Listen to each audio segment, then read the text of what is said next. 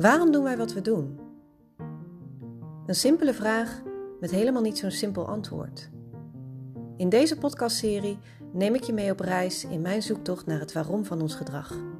En ik koppel deze inzichten aan actuele gedrags- en cultuurvraagstukken die in organisaties leven.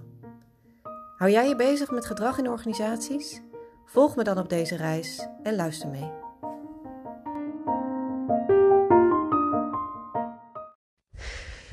In deze zevende podcast neem ik je graag mee met de inzichten die ik heb opgedaan op basis van uh, het schrijven van Daniel Kahneman. Daniel Kahneman heeft een boek geschreven, Thinking Fast and Slow. En uh, dat boek heb ik al een tijdje geleden gelezen. En ik heb het ook weer herlezen, omdat ik iedere keer denk: hoe zit het nou precies? Nou, dat zal ik nog wel vaker gaan doen. Maar Daniel Kahneman en uh, Amos Tversky, die hebben steeds onderzoek gedaan naar hele interessante ja, denkfouten die wij maken in ons brein. En uh, van daaruit dus ook een theorie opgesteld hoe ons brein uh, werkt. Hoe ons brein uh, maakt dat we de wereld om ons heen, die altijd complexer is dan we ons voorstellen, hoe we die aankunnen. Met, met alle onvoorspelbaarheid die erin zit. Uh, ja, hoe we daar dan toch zelfverzekerd doorheen kunnen wandelen. Nou, wat zij hebben bedacht, wat, wat, wat, wat uit hun onderzoek blijkt, is dat het erop lijkt dat wij twee systemen hebben. Systeem 1 is een heel snel, onbewust uh, denksysteem, wat uh, ook continu aanstaat. En dat denksysteem uh, ja, is een soort jumping to conclusions systeem. Met heel weinig informatie maakt hij daar een, maakt hij plausibele verhalen die uh, het voor jou makkelijker maken om keuzes te maken in je leven. Nou, je, kunt je, ook, je voelt al aan je water aan. Daar zitten natuurlijk ook allerlei fouten in verscholen. Maar systeem 1 is heel belangrijk. Want dat maakt dat we ons kunnen handhaven in een hele complexe wereld. En niet vastlopen in uh, wikken en wegen.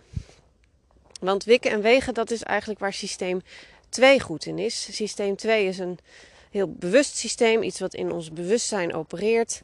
En dat systeem um, uh, wordt af en toe aangezet om um, alle conclusies en het hele proces van systeem 1 te overrulen. En, maar systeem 2 is lui. Systeem 2 neemt heel snel genoegen met uh, alle ideeën en oplossingen die systeem 1 heeft bedacht. Dus uh, dat maakt ons dus ook bevattelijk voor allerlei interessante fouten in ons denken. Nou, daar neem ik je graag in mee. Daar zal ik uh, meerdere podcasts voor nodig hebben. Um, en waarom ik er zo um, uitgebreid bij stilsta, is omdat ik geloof dat we daarmee ook allerlei aanknopingspunten kunnen vinden over hoe we over, over hoe we gedrag in organisaties beter kunnen begrijpen, maar ook hoe we ons eigen denken over dat gedrag uh, binnen organisaties, ja, die, wat ook door goeroes wordt gebruikt en door managementboeken, hoe we dat ook beter in perspectief kunnen plaatsen. Ik vond het een interessante bevinding dat systeem 1 altijd aanstaat. En ik herken dat ook heel erg bij mezelf.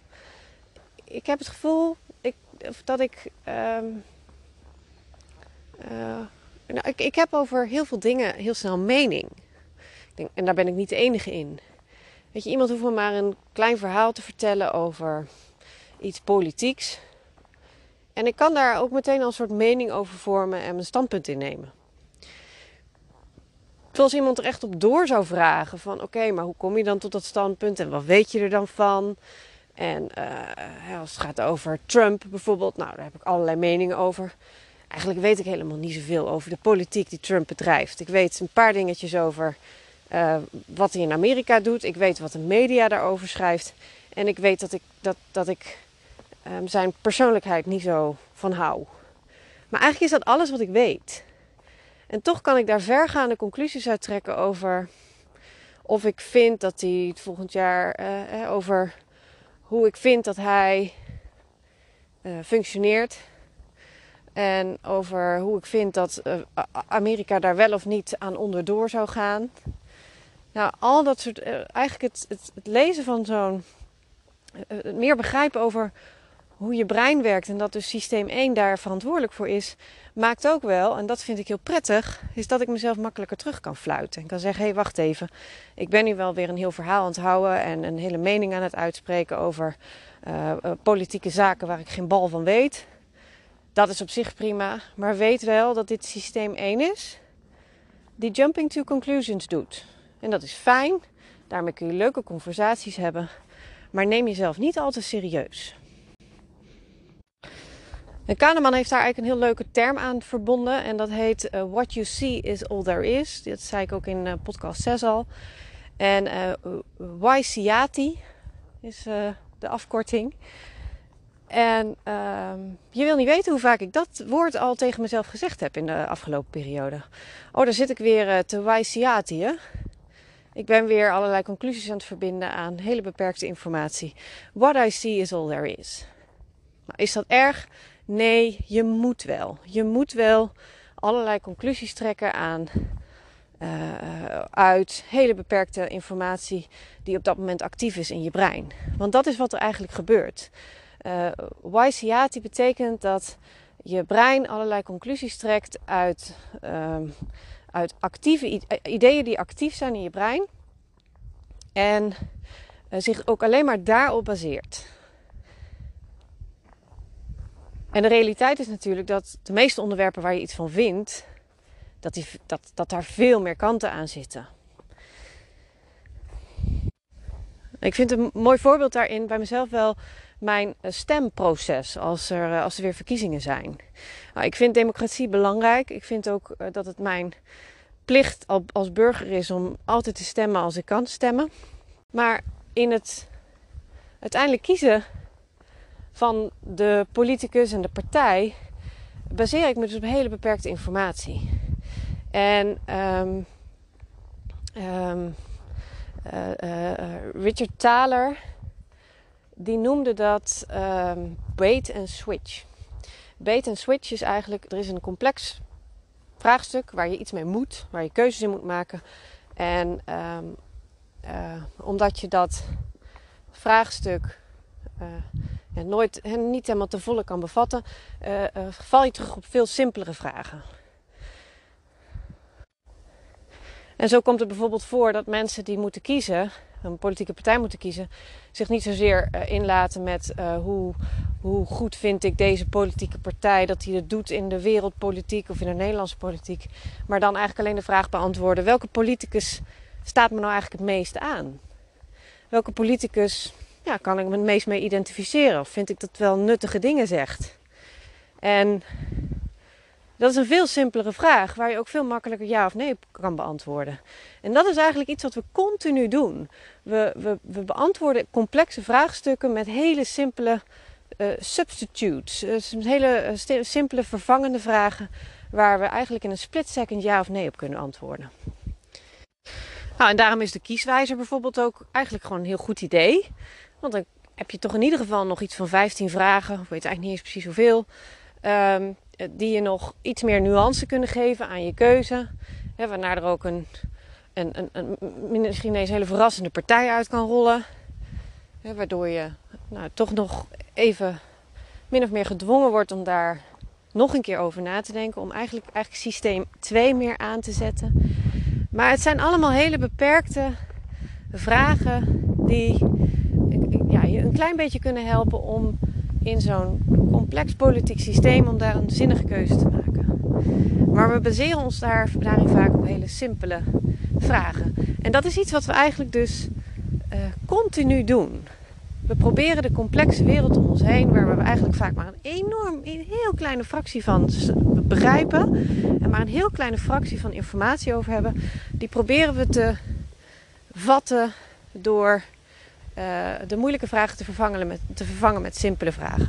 Ik geloof ook dat daarom goeroes zo enorm uh, populair blijven. En dat is ook precies een beetje mijn eigen worsteling. Dat ik, dat ik uh, erin geloof dat ik nooit een of andere ja, moet nastreven om een soort goeroe te zijn. Maar goeroes die hebben eigenlijk hetzelfde effect. Die kunnen allerlei je merkt eigenlijk hoe, hoe strakker ze die boodschap, uh, strakker en hoe meer zelfvertrouwen ze hebben in de boodschappen die ze overbrengen. Daarin merk je vaak ook dat het vaak simpele boodschappen zijn die we allemaal redelijk kunnen snappen. dus ze maken de werkelijkheid veel simpeler dan die is.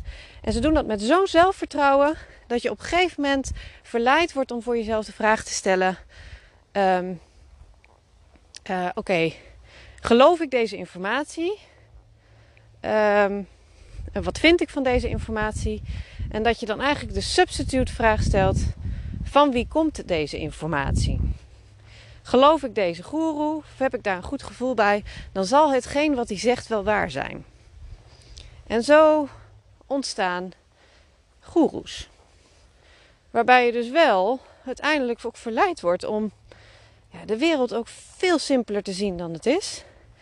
En je dus eigenlijk ook enorme oogkleppen op krijgt. Dus het volgen van goeroes is verleidelijk. Goeroes verdienen er ook heel veel geld mee. Maar het maakt je doorgaans niet wijzer. Het maakt vaak juist dat je jezelf oogkleppen opschroeft. En dat je vooral ook de inzichten van deze goeroes gaat volgen. En niet meer zo open staat voor um, genuanceerdere informatie. Of voor mensen die misschien wat meer professioneel twijfelen. Zoals ik dat laatste met iemand besprak. Um, dat is iets wat ik uh, heel veel aan het doen ben, professioneel aan het twijfelen. Daarom denk ik ook niet dat ik snel de guru-status zal bereiken. En gelukkig maar, want als me dat zou overkomen, dan doe ik iets niet goed.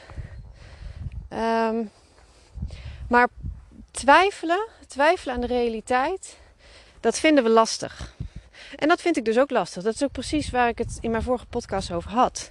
Hoe meer informatie je hebt, hoe meer ook je systeem 1 zich daar niet prettig bij voelt. Want als je eenmaal voor jezelf een verhaal hebt gevormd over hoe de realiteit, hoe de werkelijkheid om je heen in elkaar zit, dan kun je echt weerstand voelen om weer nieuwe informatie tot je te nemen die dat verhaal wat zo prettig, wat zo coherent voelt, dat dat dan weer uit elkaar valt. En dat je er dan weer ineens weer een nieuw verhaal van moet maken. Nou, dat is een beetje het proces waar ik in zit. En uh, de inzichten van Daniel Kahneman over hoe ons brein werkt, uh, geven me daar heel veel houvast in. En weten dat we twee systemen in ons hoofd hebben, systeem 1 en systeem 2, maakt ook dat ik uh, mijn eigen worstelingen en mijn eigen twijfels beter kan plaatsen en daardoor ook beter kan verdragen. Nou, in de volgende podcast um, ga ik in op wat meer specifieke heuristics, biases, denkfouten die, uh, die we allemaal maken. En waar we het beste, in mijn ogen, maar zoveel mogelijk, zo snel mogelijk kennis mee kunnen maken. Omdat we dan namelijk veel betere discussies gaan voeren over hoe we gedrag in organisaties wel, maar ook hoe je ze niet zou, hoe je dat niet zou kunnen beïnvloeden of zou moeten doen. Uh, om, en, en dat we dus ook rekening kunnen houden met de beperkingen van ons eigen brein. Graag tot de volgende keer.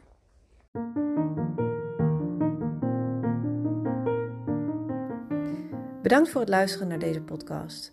Wil je meer informatie? Kijk dan op www.iminco.nl. Je vindt hier verdiepende blogs over uiteenlopende onderwerpen. Daarnaast kun je informatie vinden over workshops, lezingen en seminars die ik over dit onderwerp geef. Wil je contact met me opnemen? Dat kan via e-mail inge.iminco.nl.